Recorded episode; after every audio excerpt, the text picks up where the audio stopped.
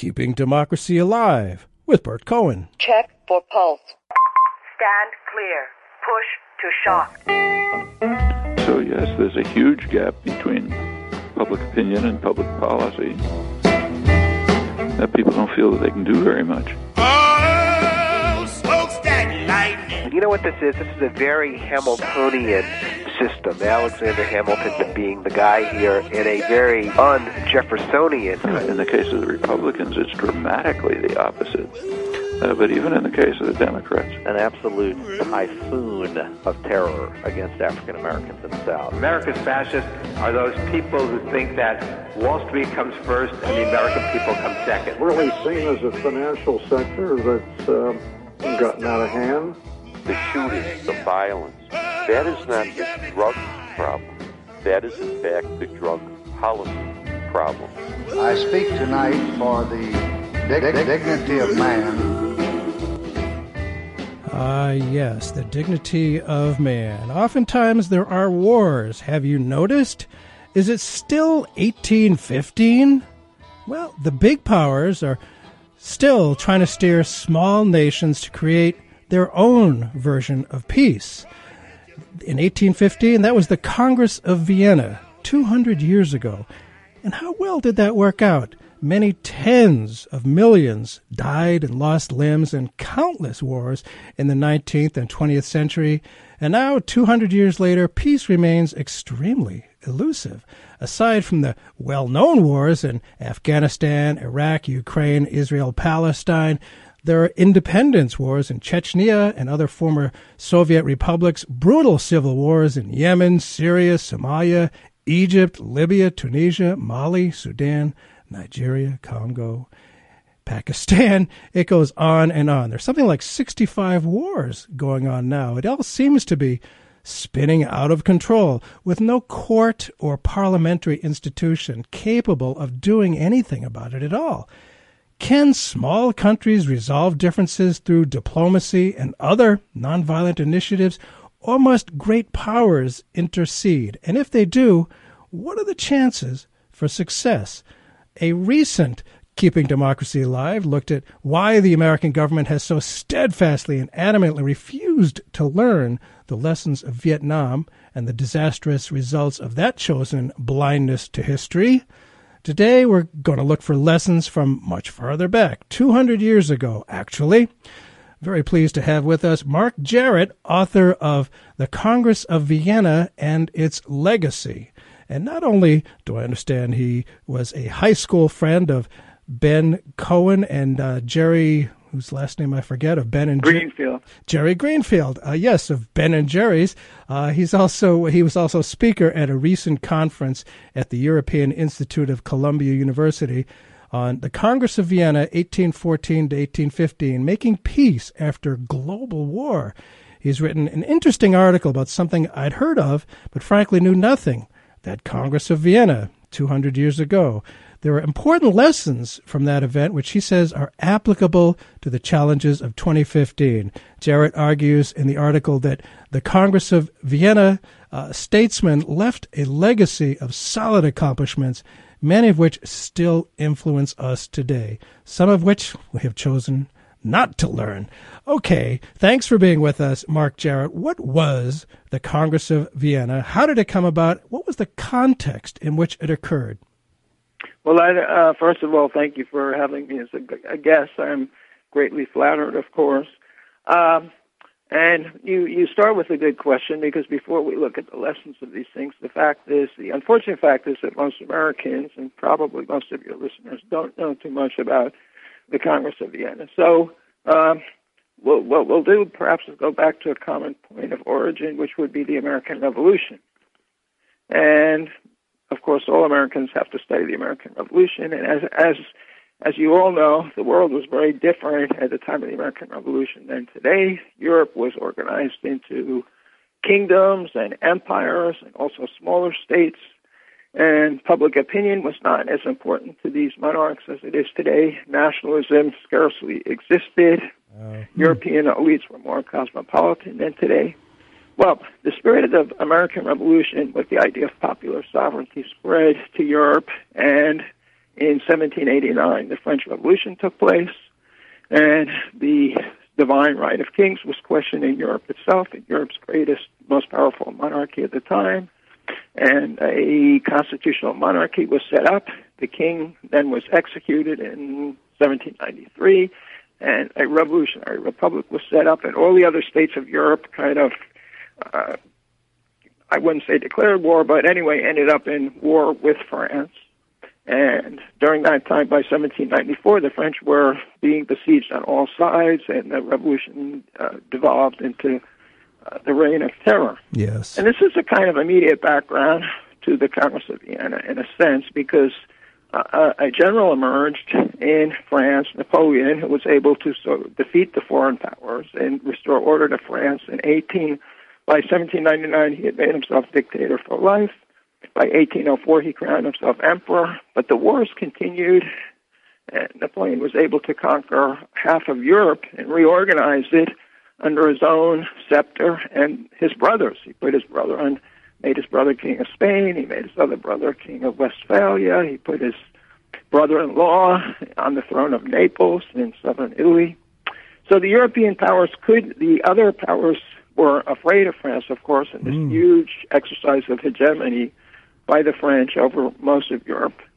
But they couldn't ally and organize to fight him at the same time. In 1812, he invaded Russia with 500,000 men he made a huge mistake, as Hitler did later, and he lost those troops. He had to scurry back to France to prevent a coup d'etat. And the Russians decided, after defeating Napoleon in Russia, that they would turn the battle back into Europe. So they invaded Germany. They allied with the Prussians. The Austrians wavered and eventually joined the alliance. The British were allied. And finally, in 1814, they defeated Napoleon. They restored the old friend, the the the brother of the king who had been executed in 1793, and they brought France back to its older frontiers. But the and they signed a treaty, May 1814, the Peace of Paris. But although they had decided on the limits of France, there was this big question: all these territories that Napoleon had occupied, what was going to happen with northern Italy? What was going to happen with the German states? what was going to happen, especially to Poland, which had been divided up by the powers in the 18th century, and Napoleon had started to restore. He created something called the Duchy of Warsaw. What was going to happen there? Uh, what was going to happen with the navigation of the Rhine? What was going to happen with the slave trade? What was going to happen with the rights of Jews in Germany? So these were all issues that had not been resolved by the peace treaty in May 1814, and the powers did something very innovative they issued a public invitation to every power and everybody, even what today we would call NGOs, smaller groups, smaller states, to come to Vienna in the fall to negotiate the final treaty. And that was the Congress of Vienna. The Habsburgs, the emperors of Austria, were trying to show off that they uh, were still powerful after all these years of war. So they invited five, five kings, two emperors were present. They, in fact, uh, darn as guests of the emperor for almost a year. Every night they had huge feasts. They had special events. They had a medieval joust in in uh, the Spanish riding school of today. They had a huge sleigh ride out to uh, out to the summer palace of the Habsburg emperor. So they had all these events, and meanwhile they were deciding how to settle the rest of the frontiers of Europe. And although the great powers had invited these other smaller, lesser states and the booksellers of Germany sent representatives, as I said, the Jews of Germany sent representatives, the uh, uh, different monarchs who had competing claims sent representatives, the King of Denmark was there, etc. So, but the great powers really wanted to keep these issues in their own hands. They uh-huh. had really hoped to solve everything before everybody came but they they had hoped to decide everything before everybody came. What they really wanted was for these other powers to rubber stamp the agreement, and that goes back a little bit to why it last, you know, why it might have lasted so long because you had the involvement, the engagement of everybody in Europe. So in that sense, the idea here was during the French Revolution and Napoleon, these borders were changing back and forth, back and forth, something never seen before.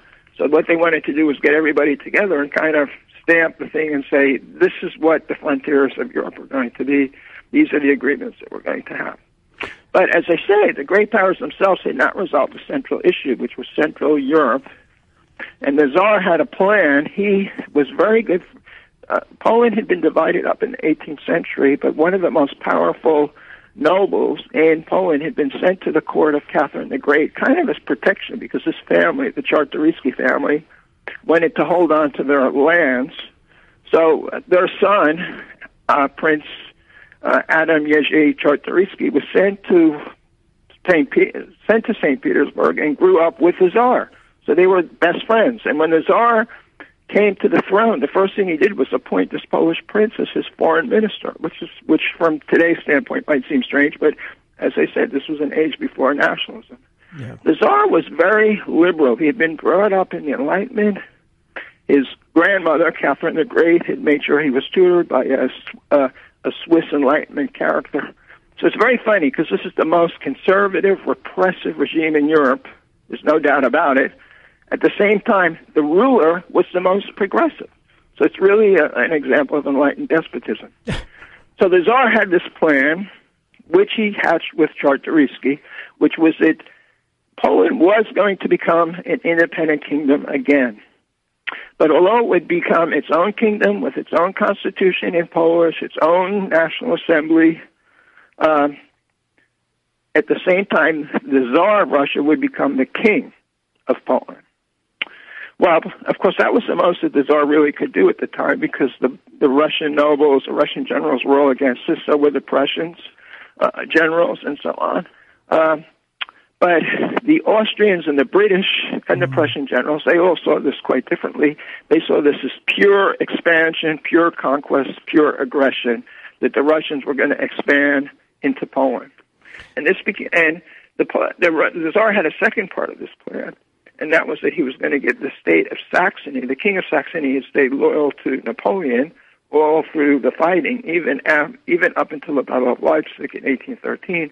So he, so the Tsar said, let's just give Saxony to Prussia, which was a smaller German state, and Prussia was going to give this territory to Poland that the Tsar was going to take, and Prussia was going to get Saxony. Well, the Austrians and the English couldn't stand this plan. They said it's going to weaken Prussian security. Prussia will be vulnerable to attack from Russia. Austria will be vulnerable from attack from Prussia and Austria and Russia rather. The French were against the plan, so there was a huge row, and and they really couldn't agree on what to do. And meanwhile, the the small par, par, powers were all chomping at the bit. When are we going to start the sessions? So they never actually did have the sessions that they had planned to have. Yeah. And the big powers, Russia, Prussia, Britain, and Austria, tried to negotiate this. They couldn't really come to an agreement completely. And in the end, they invited the, the Austrians and the British invited the French in, which maybe tipped the balance. I mean, this is something historians argue. Uh, but the long and the short of it is that the Tsar did get most of what he wanted, but he made some last minute concessions. And I, I've written an article uh, in Britain in a journal called History Today, and of course it's in my book too, talking about this incident and maybe comparing it to, in some ways to what's going on in the Crimea and the Ukraine. Mm-hmm. Uh, if we look at it from the standpoint of what Joseph Nye has written about hard power and soft power, he calls hard power military power and economic power, and soft power everything else.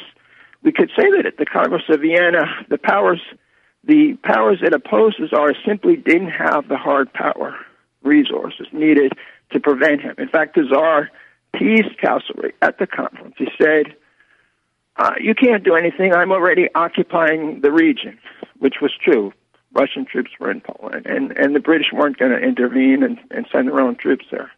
So, but the Tsar saw himself as the savior of Europe, and he was a Europeanist, as I said, and liberal. Mm-hmm. So in the end, he he at the, at the final stages of the conference, he suddenly made uh, he was influenced by soft power, by persuasion, by the argument that he wouldn't have the support of Europe if he didn't make concessions. And at the last minute, he did make quite a few concessions and gave up some of the territory. And Krakow actually became an independent republic and so on. So that's kind of interesting from the standpoint of what's going on today. Well, I'd say there's, there's so much of, of what's going on today. That's what happened. The powers reach a bunch of compromises, and they basically uh, they basically set up spheres of influence. Austria was given northern Italy. France was kept to where it had been in kind of 1793. Uh, Britain had colonies overseas, and its special interest was the Netherlands, which was strengthened. And Russia, as I said, made gains in Poland and also kept Finland, which it had taken during the Napoleonic Wars. And then in the middle of Europe, which was the weak point, which is where all the countries had kind of expanded, they sort of carved that up and stabilized it by strengthening some of these countries. So why is it that it was so successful? That's that's the question. What was the secret to their success? Well, I definitely want to inquire about that. And uh, for those who just tuned in to Keeping Democracy Alive, Burt Cohen here. Our guest is Mark Jarrett, author of The Congress of Vienna and Its Legacy. And as he's describing uh, history in the early 19th century, it sounds so familiar to what's going on today. And, and you look at, for example, the Republicans in these currently United States who are just talking about hard power, that the only uh, way to deal, say, with Iran and the possibility of, of developing nuclear weapons is through hard power. That's what Netanyahu is saying, just hard power. But as you say, sometimes soft power has the capability of actually working, and uh, you know, just just leaving out the the soft power seems to be uh, a kind of a mistake. And you know, this Congress of Vienna obviously occurred in Vienna, which was at the time, I believe, the capital of the large Austrian Empire. It was. And, and they threw a heck of a party for, it sounds like for many, many months. I mean, just why was it so lavish? What, there must have been some th- thought behind making it so lavish. What was in it for? Uh, well, the, the interesting thing is that the plans for the party element actually uh, preceded the plans for the negotiation because, as I said, the the powers were already meeting in Paris, and then they moved to London, and they really thought they're going to wrap up the basic contours of the agreement before. But meanwhile, in Vienna, they were planning this big party. They had been fighting for 25 years. Wow. And this was a kind of victory of the monarchical principle of the Catholic Church, uh-huh. of the uh, uh, of the nobles, over the over the over some of the changes of the French Revolution. So they really wanted to celebrate that, and they did. I mean, I saw a list recently. Someone else listed like the biggest ten biggest parties in in history, and I think this was number two. was uh, uh, they started arriving in September. The the, uh, the 25th of September is when the uh, Tsar officially entered the city, and they were there. Uh, they were there until the following June and 1815. So this was almost a year. And every as they they they created thousands of special uniforms for the people who were serving these people. They they created they they made something like I think it was 200 special no 170 special imperial carriages. They had a system set up that uh, that uh, delegates could just order a carriage and it would appear within 20 minutes or something, take them to wherever they wanted. It was hugely expensive. Uh, and that that money, I, I think generally uh, that kind of money isn't just thrown around out of the goodness of their hearts uh, and for fun. What what was in it for, for the royals? Would this somehow? Well, I the people who paid for it was okay. Vienna, it's been estimated, increased by one. Was a, at that time it had a wall around the city. It, the population increased by one third. That's how many retainers and and special interests were there. One third, the increase was one third. They had special taxes uh, that helped to pay for it, which some of the people resented. So some people made a profit, and some people didn't want all these people there. But the the the Austrian monarchy, the Habsburg monarchy, the mm-hmm. Habsburgs mm-hmm. were a family that had been uh, a, a very important ruling family for centuries and centuries. Yeah. Uh, they had traditionally been the emperors, the Holy Roman Emperor had traditionally been a Habsburg. Napoleon threatened control of the Holy Roman Empire by the Habsburgs by creating a bunch of Protestant princes. So the in in uh, 1804, the Austrian emperor, seeing what would happen, there were there had been no official Austrian em- emperor. In 1804, the the Austrians created the Austrian Empire, and then in 18, I think it was 1806, the uh, the Holy Roman Empire was disbanded. So, th- so it was a new position for them, and they were trying to, and it was really a question of prestige.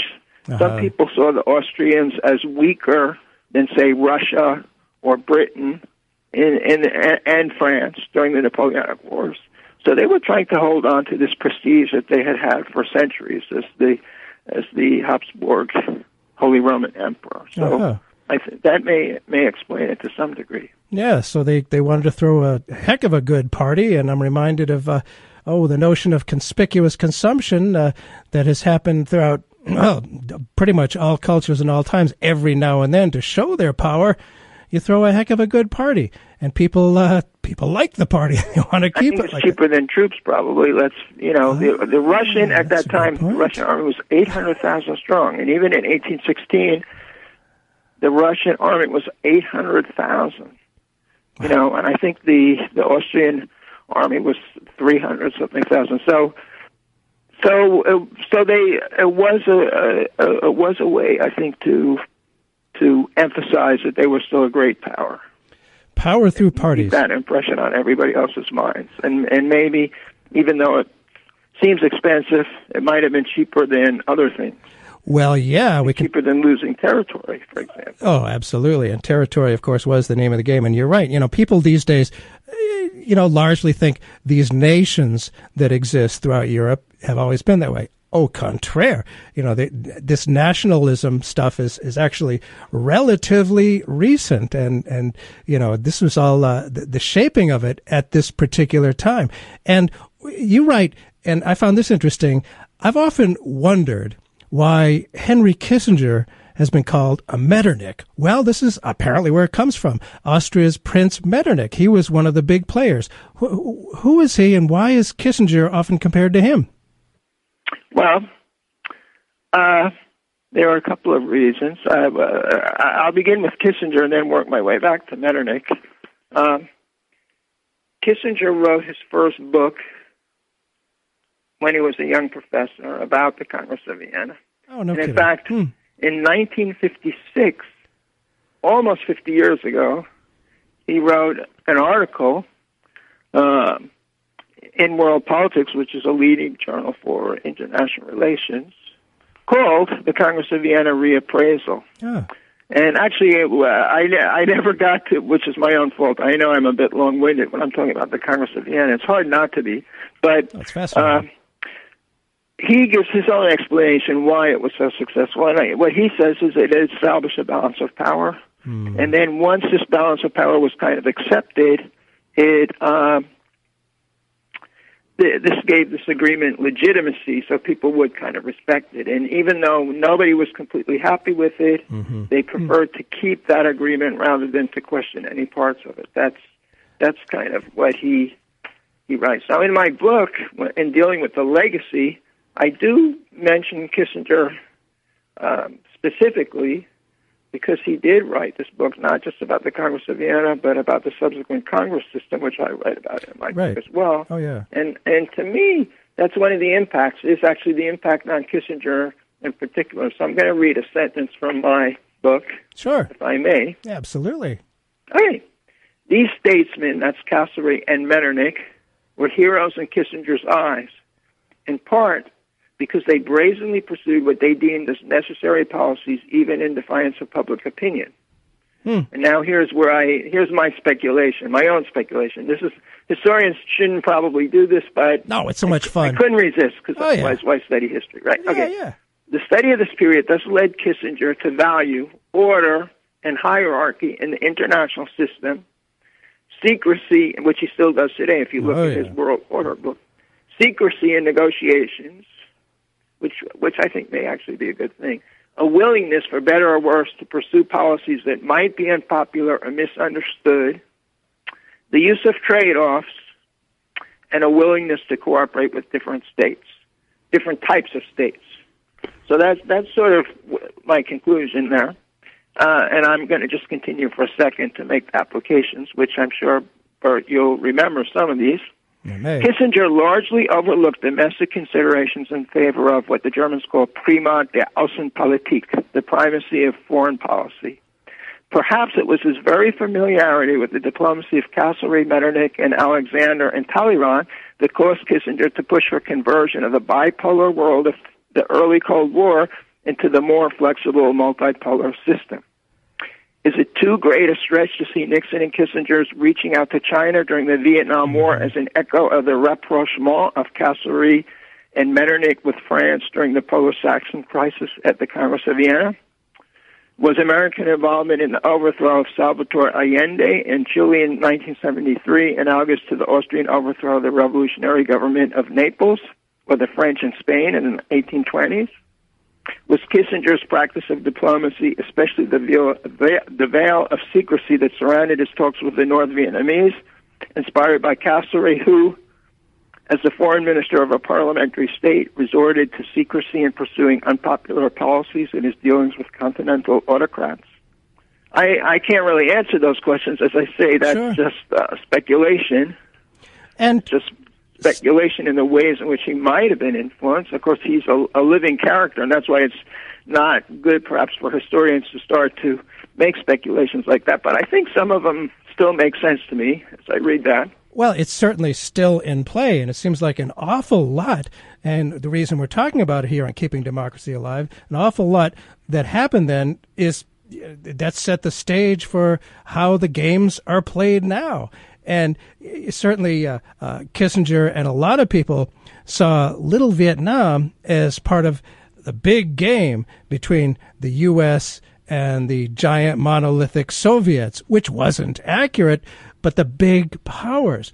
And I'm wondering now, you know, how we've somewhat moved away from the great men theory of history, but relying on the great powers right now. You know, we have uh, there's there's Israel and Palestine and uh, situation in uh, in uh, Ukraine. Lots of different situations where the great powers, it seems, kind of need to intercede. Do they need to intercede, or I uh, my personal view, um, but based on the study of this period, is, is that they probably do. And of course, I'm in an awkward situation. We were talking before the show where we we were almost the same age, and therefore Yes. we grew up with the same experiences, which is the war in Vietnam, Oh, yeah. which was an unpleasant uh, intervention by the United States, and ultimately we still think an unnecessary one. And uh, as you say, the the the the current battlefields are being are being fought in history too, because some people claim no, that was a great idea, it just wasn't carried through. No, I think it was a terrible idea, but. Uh, so, of course, there's always overreaction. There's always applying the wrong lessons from history. So, I, I think if we if we tried to apply what was going on from the Congress of Vienna, there there are a couple of quick lessons we could make, which are pretty generic. But one is that there is a need to remain engaged. Castlereagh, who was the representative of the British, felt that it was important for the British to remain active in the diplomacy of the continent. That's part of what this Congress system that he set up was about. It's just the opposite of George Washington's farewell address. I think the other lesson here is the need for cooperation. Uh, the the people at the Congress of Vienna had a very curious thing happen. They had been fighting Napoleon, so they'd all got together in the last six months before the Congress. They were at the camp, the military camp that kept shifting from town to town. The Tsar was there. The English Foreign Secretary, for the first time, was out of England on the continent. Metternich was there. The Prussian generals were there. Hardenberg was there. The King of Prussia was there. They were all sitting around. They were all personally at war councils, and this went on for six months before the Congress of Vienna. Hmm. So they were on. A, they they they had a personal contact more than any other leaders, I think, in the history before or since. And I think this also helped develop a certain degree of empathy that is that you know leaders now also meet more than they did uh, in the past. Yes. And I think that's that's a good thing. Yes. So there was there was a need to cooperate. There was a ne- there's a need to continue negotiations even when things aren't working too well. There's this need to remain engaged. Uh, there's a need to have a realistic assessment of capabilities, and that's one of the points that Ki- Kissinger does make in his recent book and in his own diplomacy. I think, uh, and there's a need to stand firm on certain irreducible minimal demands, and and that was true at the Congress of Vienna, and I think that's true today. So, Yeah. so my view is that the the, the great powers do need to stay engaged. Um, that they that they they provide a certain stability, and in fact, the ambassador to Israel was making just that comparison uh, a couple of years ago. I noticed this in the magazine Foreign Policy in 2012. Michael Oren, the Israeli ambassador to the United Nations, has stated, quote, the Congress of Vienna worked. It worked for 100 years. It provided for a framework, a balance of power that worked for Europe until the original ideas behind it were forgotten by subsequent generations. Its principles were abandoned by key players, and the result was World War One. And then he Yes. compares that with the Middle East today. He says, he says, uh, there was a certain stability that was brought to the region, which has been fr- which has been fragmented. Here we're almost 100 years after the Sykes-Picot Treaty, Treaty of 1916, not a popular treaty, of course. No. And the memories and ideas behind it too have started to fade. That's good in some ways, but the consequences is not localized but region-wide instability. So when the when the great powers like the United States absent themselves from this kind of situation, we do see rising instability. And of course, um, this is a progressive radio network, so this this brings us to a touchy issue for the congressmen of 1814, 1815, because they have a double legacy, a clear double legacy. They've been fighting against the French Revolution, and they opposed revolution, and they suppressed revolutions, even revolutions that, looking back, seem pretty moderate. They were just setting up constitutional monarchies in in in Naples and in Spain, and they got repressed. On the other hand, there's the good legacy, the creation of international institutions, and in some ways we could discuss this, but in some ways the even the United Nations Security Council goes back to the Congress system. So they were pretty adept at creating new international institutions and promoting international cooperation and in meeting international challenges. And especially when you think about things that go in the background like global warming, I mean we need that that spirit, that that willingness to fight, to cooperate. On the other hand, they they were anti-democratic. There's no question about that. They weren't as completely anti-democratic as historians in the early 20th century or late 19th century said, because they had all been grown up. They all grown up in the Enlightenment, like the Tsar, and they had all been influenced by Enlightenment principles. They were all for reform to some degree, but they all got scared by the French Revolution and, and got more repressive as time went on. Fascinating. We're, we're talking about the Congress of Vienna 200 years ago with uh, author Mark Jarrett. Uh, Burt Cohen here. It is Keeping Democracy Alive. And I think about I- you can see why the, the Austrian hosts threw such a big party to uh, to impress the people and keep the power. And I'm reminded that took a very long time. In 1919, about uh, 100 years after that, the Treaty of Versailles at the end of the Great War, known as the First World War, uh, it went on for months and months and months, and it, it it seems like some of the smaller powers, the lesser powers, were kind of left out, and some of them got kind of angry about that. Like for example, Japan did participate in the Great War, and they felt like they didn't get their due. They didn't get to really sit at the big boys' table. And I wonder, you know, how much of of the uh, leaving it in the hands of the great powers may have possibly exacerbated it and and made things kind of worse uh, when it came around to the First World War and led to more and more uh, horrible bloodshed. Well, the great powers tend to look uh, for stability, but for themselves. They don't really help the small powers in the past. They will. Uh, they don't necessarily go out of their way to hurt the small powers, but they just see the small powers as tools, as as as uh, pawns on the chessboard in in relations between the great powers. I, I do want to say something else about the Paris Peace Conference because a different comparison is often made. Okay. One of the leading, probably the leading English historian of the Congress of Vienna and of Lord Castlereagh, who was the British Foreign Secretary who went there, is someone named Charles Kingsley Webster, who was at Cambridge and then at the London School of Economics, where I actually studied. And this was before I was uh, born, though. He's older. and he he was a young man right before the Paris Peace Conference, and he was commissioned to write a historical study of the Congress of Vienna to see what lessons, uh, what mistakes they had made to avoid at the Paris Peace Conference. So he said that the mistake that they had made was to invite France, because once France got there, as, as I was explaining before, the, the great powers, the Allied victors, could not decide among themselves, and then one group, the, the British and Austrians, kind of invited the French in to tip the balance, and the French also stirred up all kinds of troubles with the smaller powers and so on too. So they said, well, that's a mistake. Let's not invite the defeated power. So Germany was not at the Paris Peace Conference. The whole con- the whole uh, treaty was ne- was negotiated in committees with the smaller powers, as you say, but mainly by the big right. uh, 4 mm-hmm. and um,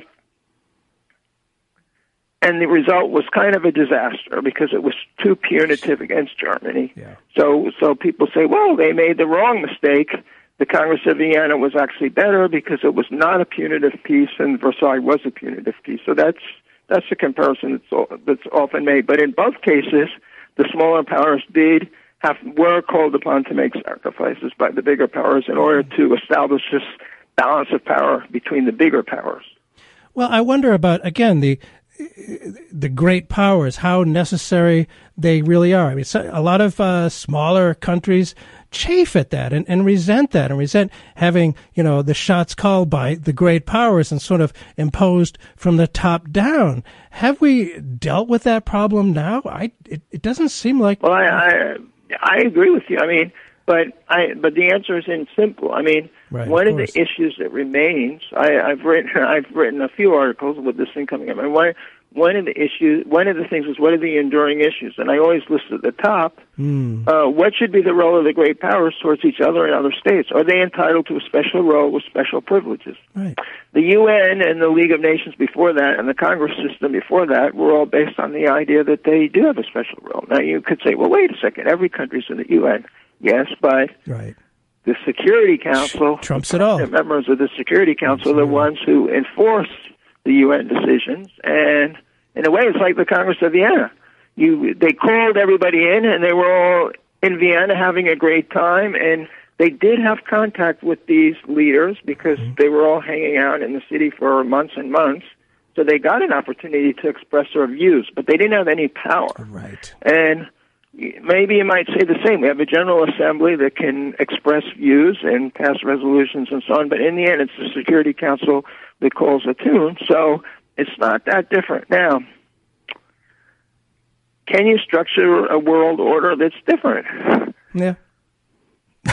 Uh, you know, this is not something we're going to be able to discuss with the Congress of Vienna in, in 20 minutes. I mean, that's, true. Uh, certainly people are thinking about this. There's a, there's a professor at Columbia, Mark Mazower. He's written a book, Governing the World.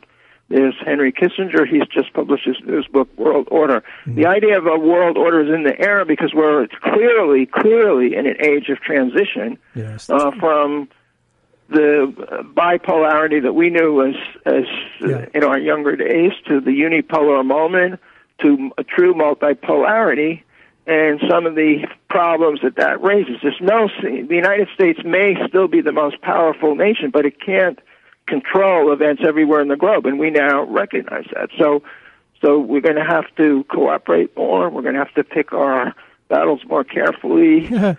uh, that would be nice. Oh, well, there have been many attempts over the years for what some people have called citizen diplomacy in the midst of, of the Great War when the, you know the leaders sort of uh, as a recent book said sleepwalked into the situation uh, 2,000 women from many different countries met uh, to help craft a peace.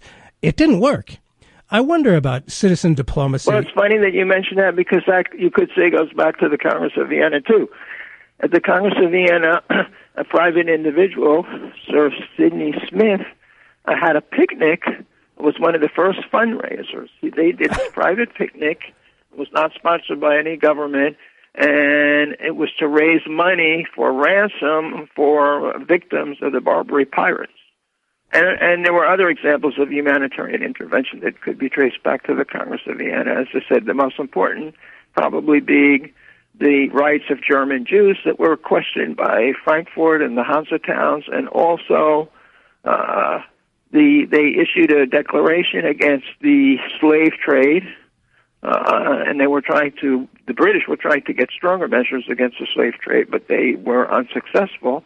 So, uh, so you had some some some idea of citizenship diplomacy back then because there were other private groups I said that went to the Congress of Vienna too.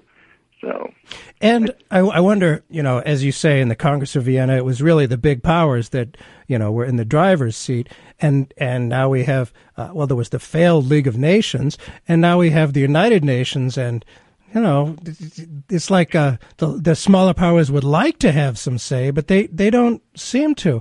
Is there any? Do you think uh, uh, that there could be more effective? place for the smaller powers in the United Nations, but I, I can't imagine that happening with the power that the big states have. they don't want to give it up. Well, we're, uh, we're both progressives, but but we're, but we but one also has to be pra- pragmatic. That's a good thing to we, do. We yeah. could, uh, and that's what I say about the double legacy. Um, we could go back to the dreams of philosophers for perpetual peace. Mm-hmm. And most of these happened after major wars. I mean, one of the most important was uh, after the French Wars of Religion, uh, Sully, and then later after the uh, War of Spanish Succession in 1713, somebody named the Abbe Saint Pierre published a a plan for the Confederation of Europe, and then the famous philosopher Immanuel Kant in 1795, at the middle of the French Revolution, published a plan also for uh, a kind of confederation of Europe.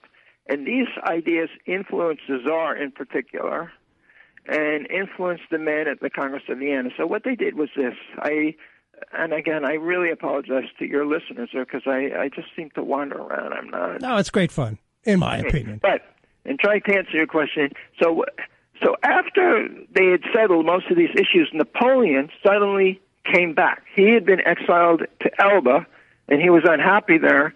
So he escaped from Elba. He landed in the south of France near Antibes. He marched up. He avoided the uh, royalist areas of Provence. He marched to the mountains. And on March 20th, 1815, so that's 200 years ago, he arrived in the Tuileries Palace in Paris. Not a single bullet had been fired in defense of King Louis XVIII, the restored king, who fled to what was then the Netherlands, today Belgium. He ended up in the town of Ghent uh-huh. in exile. So Napoleon was back there, and the Allies were confronted with a situation. What are we going to do? Napoleon tried to sort of approach each of them on an individual basis. He wrote a letter to the Austrian emperor because he was married to his daughter. He said, "Oh, I'm your son-in-law. I'm going to be a good boy from now on." He wrote to the Russian Tsar. I'm, you know, he tried to get everybody to agree to his return, and they put a solid front. So that's why I say in some situations the Allies were very firm, and maybe we have to be firm in some situations too. They were not going to put up with Napoleon. They didn't trust them, so they gathered. They turned all their troops around. They were still meeting at in Vienna. They turned all their troops around, and of course the British and the Dutch and the Prussians were the first to fight him and defeat him at Waterloo in June 1815. So now they had to. They were still so now they uh, met again in Paris, and they said, "Well, you know, we just did this Congress of Vienna, and we had all we thought we had peace, and look what happened. Yeah. It wasn't strong enough." So they they did certain things to France. They reduced the frontiers a little. They occupied France for three years with their troops. They the French had not been forced, as comparing the treaty, the Congress of Vienna, and the Paris Peace Conference. The French had not even been forced in 1814 to return the artworks that they had looted from Italy and the Netherlands in Germany. So now they made them return them. But the most important thing is that they said we need to have an alliance. They signed a new alliance, November 1815, the Quadruple Alliance, and they said we're going to have periodic meetings of the heads of uh-huh. state, mm-hmm. not simply ambassadors. The foreign ministers and the kings and emperors are going to meet periodically. And the purpose of these periodic meetings was kind of to supervise what was going on in Europe. They had the first one in 1818, the Congress of Aix-la-Chapelle, and then revolution broke out, as I said, in Naples. So they had another in 1820 at Troppau. Then they had another in a town that was then called Laibach, uh, in 1821, and the last was in 1822 at Verona, and then the system kind of fell apart. So the idea here was that the heads of state were going to meet face to face, decide all the issues among themselves. So this is really great power supervision of the rest of the world, and then kind of dictate to the other smaller states what they were going to do. Right. And it, it does. It seems like one thing that was really new about this and continues to this day is that when the heads of state have a little actual skin in the game, it's more important because maybe they that that really got its start in the Congress of Vienna, I believe.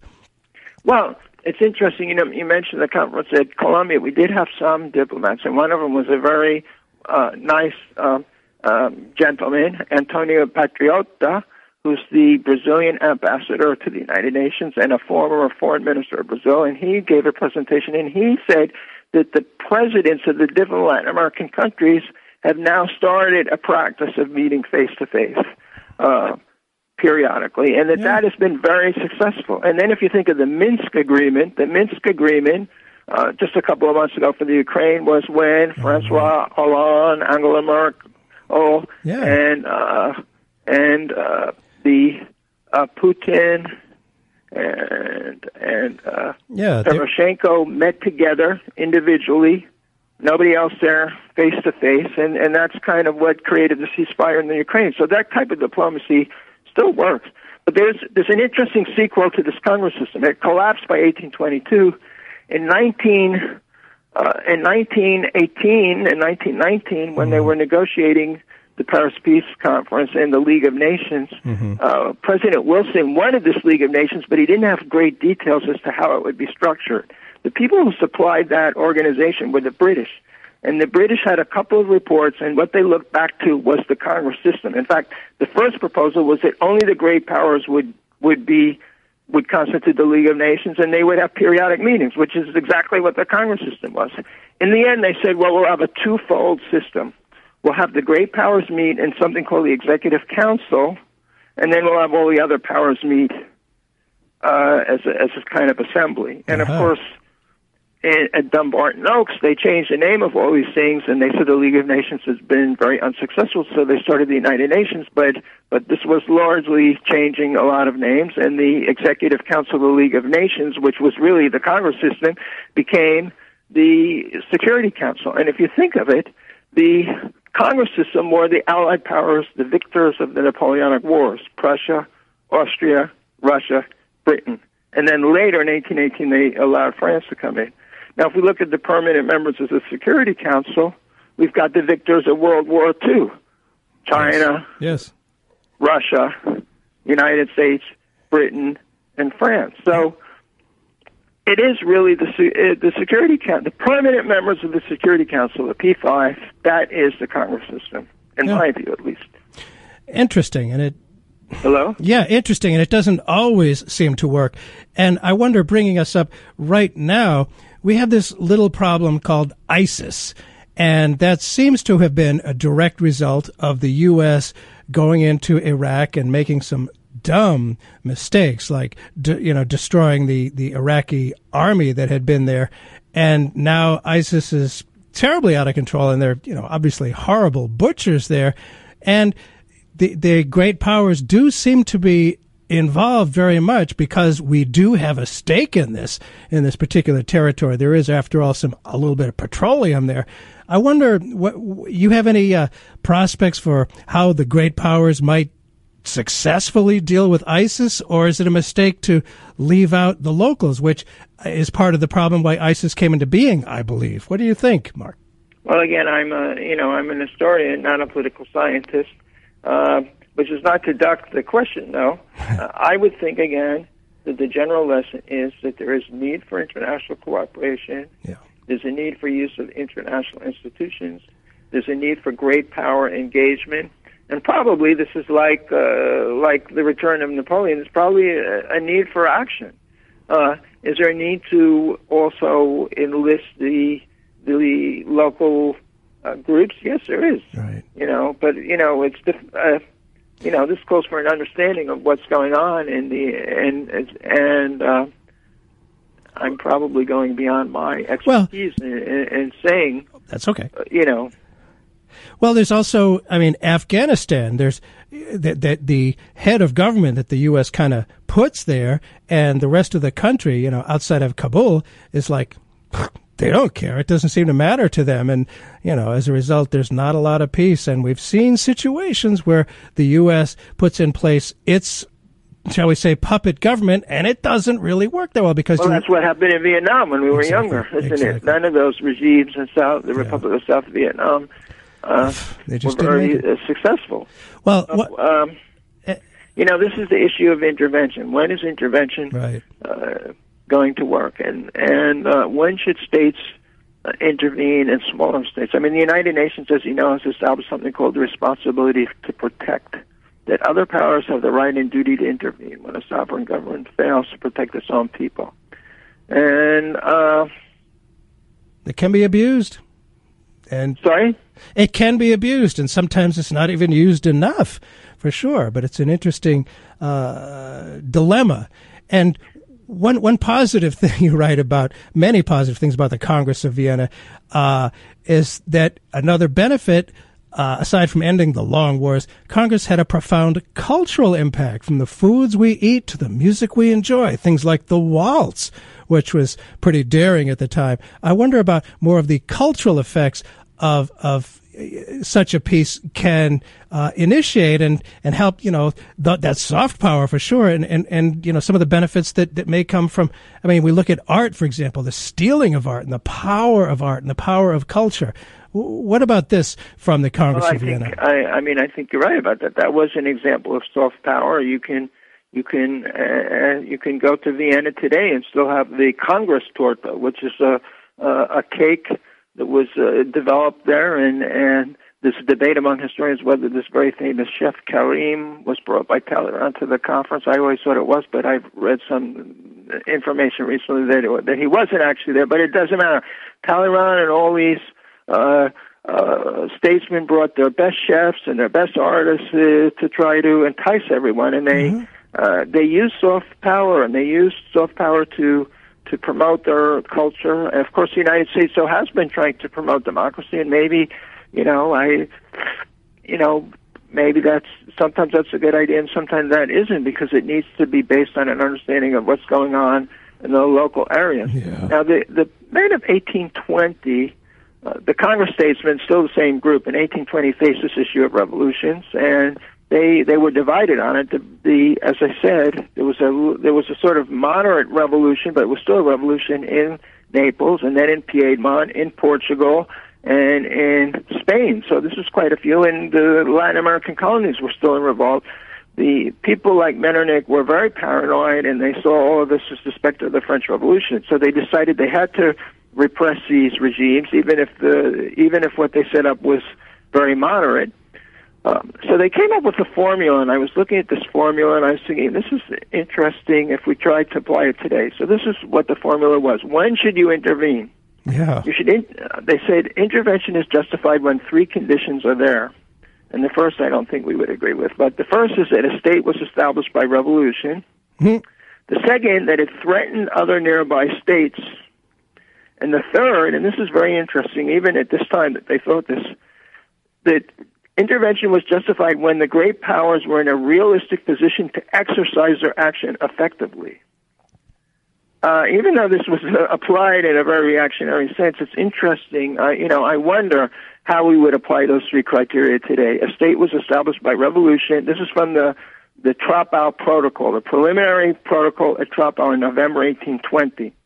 Uh, and as I say, just to repeat that for a minute, a state was established by revolution. Interventions justified when that state threatens other states. Clearly, ISIS does. yeah And thirdly, uh, just uh, intervention is justified when the powers are in a p- realistic position to exercise action effectively. So, and, um, you know, so a lot of uh, terms that need definition there yeah intervene effectively in ISIS. I, I'm sure that they could. Could they intervene effectively in the Ukraine? I'm not as sure. Right. Um, Well, but there, there were so many things that came out of this little known by most of us uh, Congress of Vienna in 1815. And, and one of them was, as you mentioned, the navigation of the Rhine, which was a big deal, allowing all European countries free navigation. And another thing was, uh, you know, religious toleration, abol- ab- abolition of the slave trade, and it started really making a difference toward human rights, correct? And it's still going on. It did. It did. There's uh, there's quite a lot of literature, historical literature now about that, and uh, you could say that that's you know we could. Uh, of course, human rights also go back to the French Revolution and the Declaration of the Rights of Man and the Citizen, and of course, the Americans had well the Bill of Rights.